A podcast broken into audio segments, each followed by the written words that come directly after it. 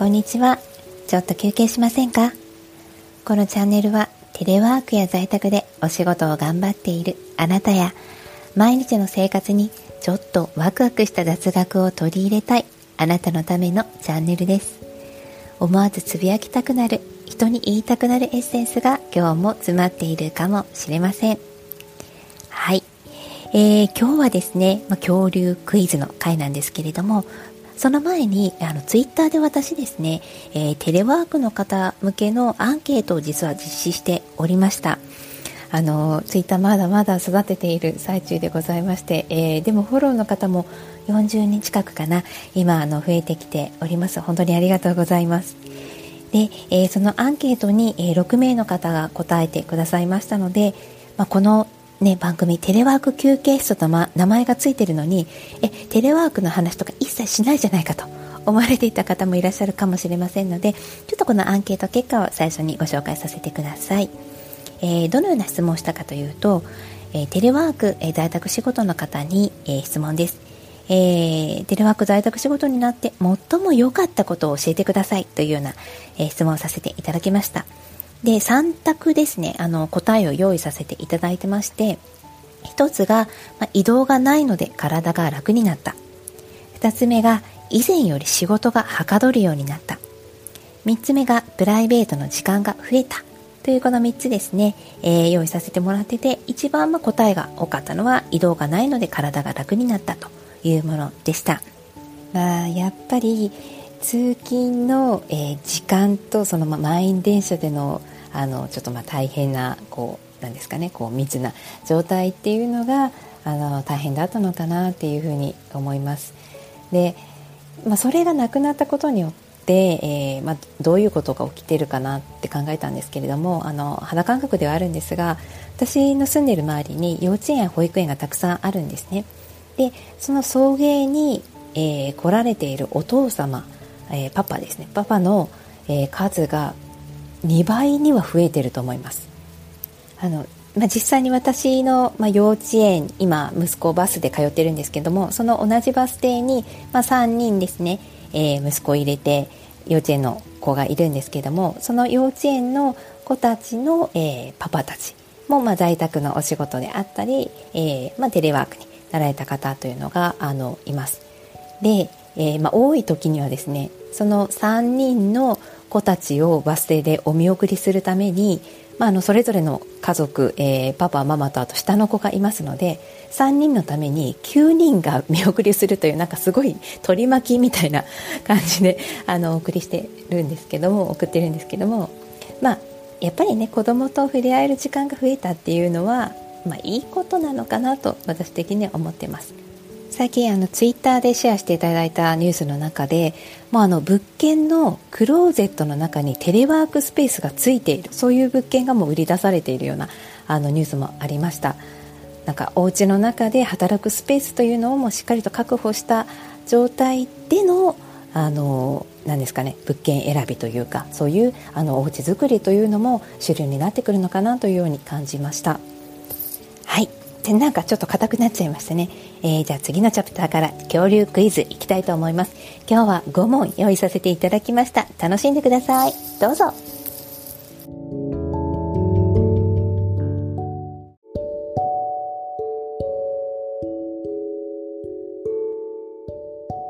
さあ、早速クイズに行きたいと思います。今日はですね、私最新の恐竜学の本を手に入れました。というのは、恐竜のことって本当に毎年毎年新しい化石が見つかるたびに変わるんですよね。だから10年前とかの2010年の本とか見ると、なんか全然違うんだけどみたいなこととか出てくるので、せっかくなので最新のものでお伝えさせていただきたいなと思います。はい、じゃあせっかく出すので、目の前に恐竜をイメージできるような感じのクイズを出そうかな。で、やっぱり恐竜といえばティラノサウルスですよね。ティラノサウルス、T レックスについて5問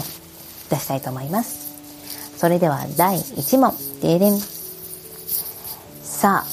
T レックス、ティラノサウルスの大きさって何メートルぐらいだと思いますか？この大きさというのは、頭の先から、尻尾の先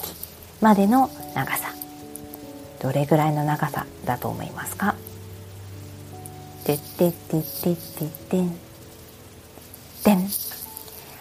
はい、正解は全長13メートルと言われています。13メートル、全長あって、ただ足から頭の高さぐらいはおそらく4メートル、3メートル、4メートルぐらいだったのじゃないかな。こう見上げる感じですね。あれですね、進撃の巨人のエレンの、通常時の巨人体が大きさが4メートルぐらいだったということなので、比べるのはあれですけども、こう戦えなくもないかな。それぐらいの大きさというのでちょっとイメージしてください。はい、どんどんいきます。第2問、デレン。世界で最も人気があって最も研究が進んでいると言われる恐竜がティラノサウルス。なぜかというと、それだけ骨がたくさん見つかっているからなんですね。で、世界で最も完全なティラノサウルスの骨格化石だと言われている、その骨格の 90% 以上が発見されている、アメリカ・シカゴのフィールド自然史博物館に展示されている骨格の名前をお答えください。てってってってってってだん。これどうかな、展示されている骨格の名前、スーという名前です。聞いたことがある方もいらっしゃるんじゃないでしょうか。日本には2005年の3月19日から、ちょうど1年ぐらいですね、国立科学博物館他4カ所に展示をされました。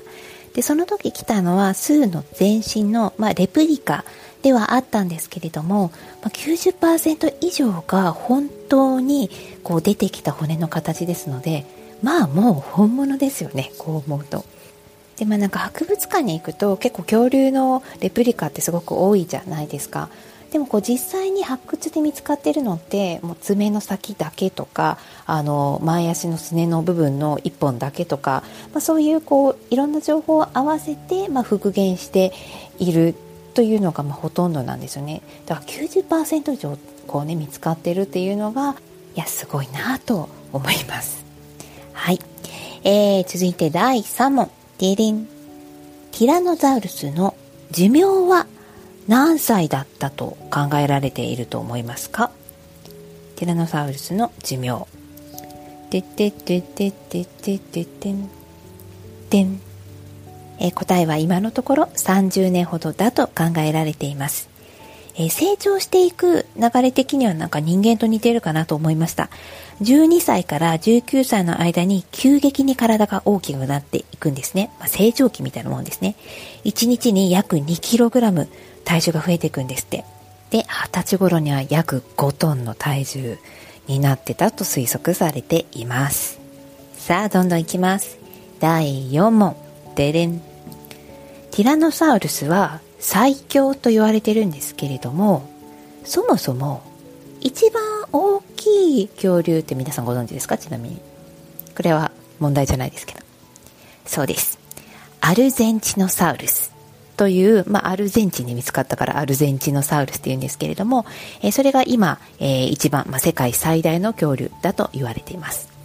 で、この最大の恐竜はティラノサウルスの8倍もの大きさがあったんですって。それでもティラノサウルスが最強。ちなみに走るのも、時速30キロだったと言われています。時速30キロだから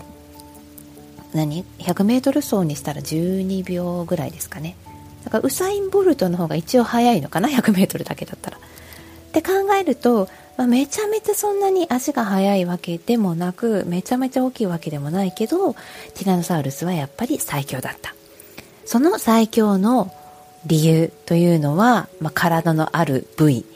が最強だったからなんですけれども、それは一体どこでしょうか？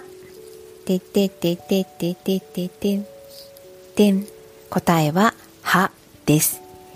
ぜひ図鑑でも何か検索でもしてティラノサウルスの歯を見ていただきたいんです。その歯の並びね、歯並びそんなに良くないっていうのを見ていただきたいんですよ。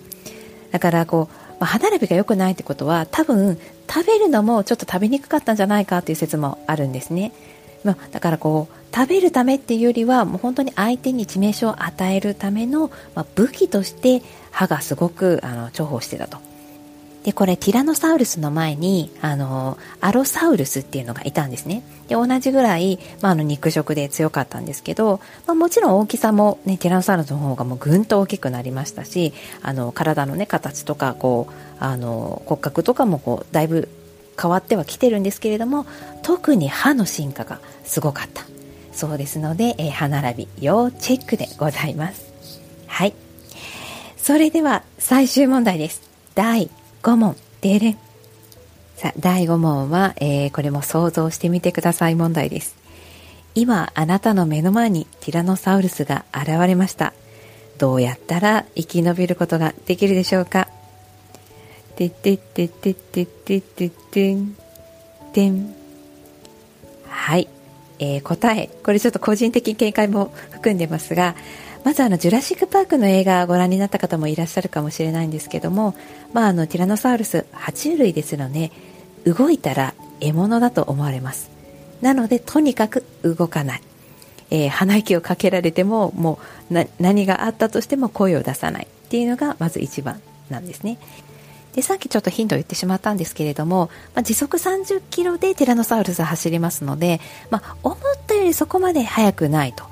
なので、ちょっとこうじーっとして待ってて気がそれてるうちに、私だったら車で逃げるかなと思います。はい、ちなみにジュラシックパークの映画の中でこう車がものすごいこうエンジンを吹かせながら走っているのをティラノサウルスがものすごい勢いで追いかけてくるというシーンがあるんですが、あれは嘘だそうです。はい、以上です。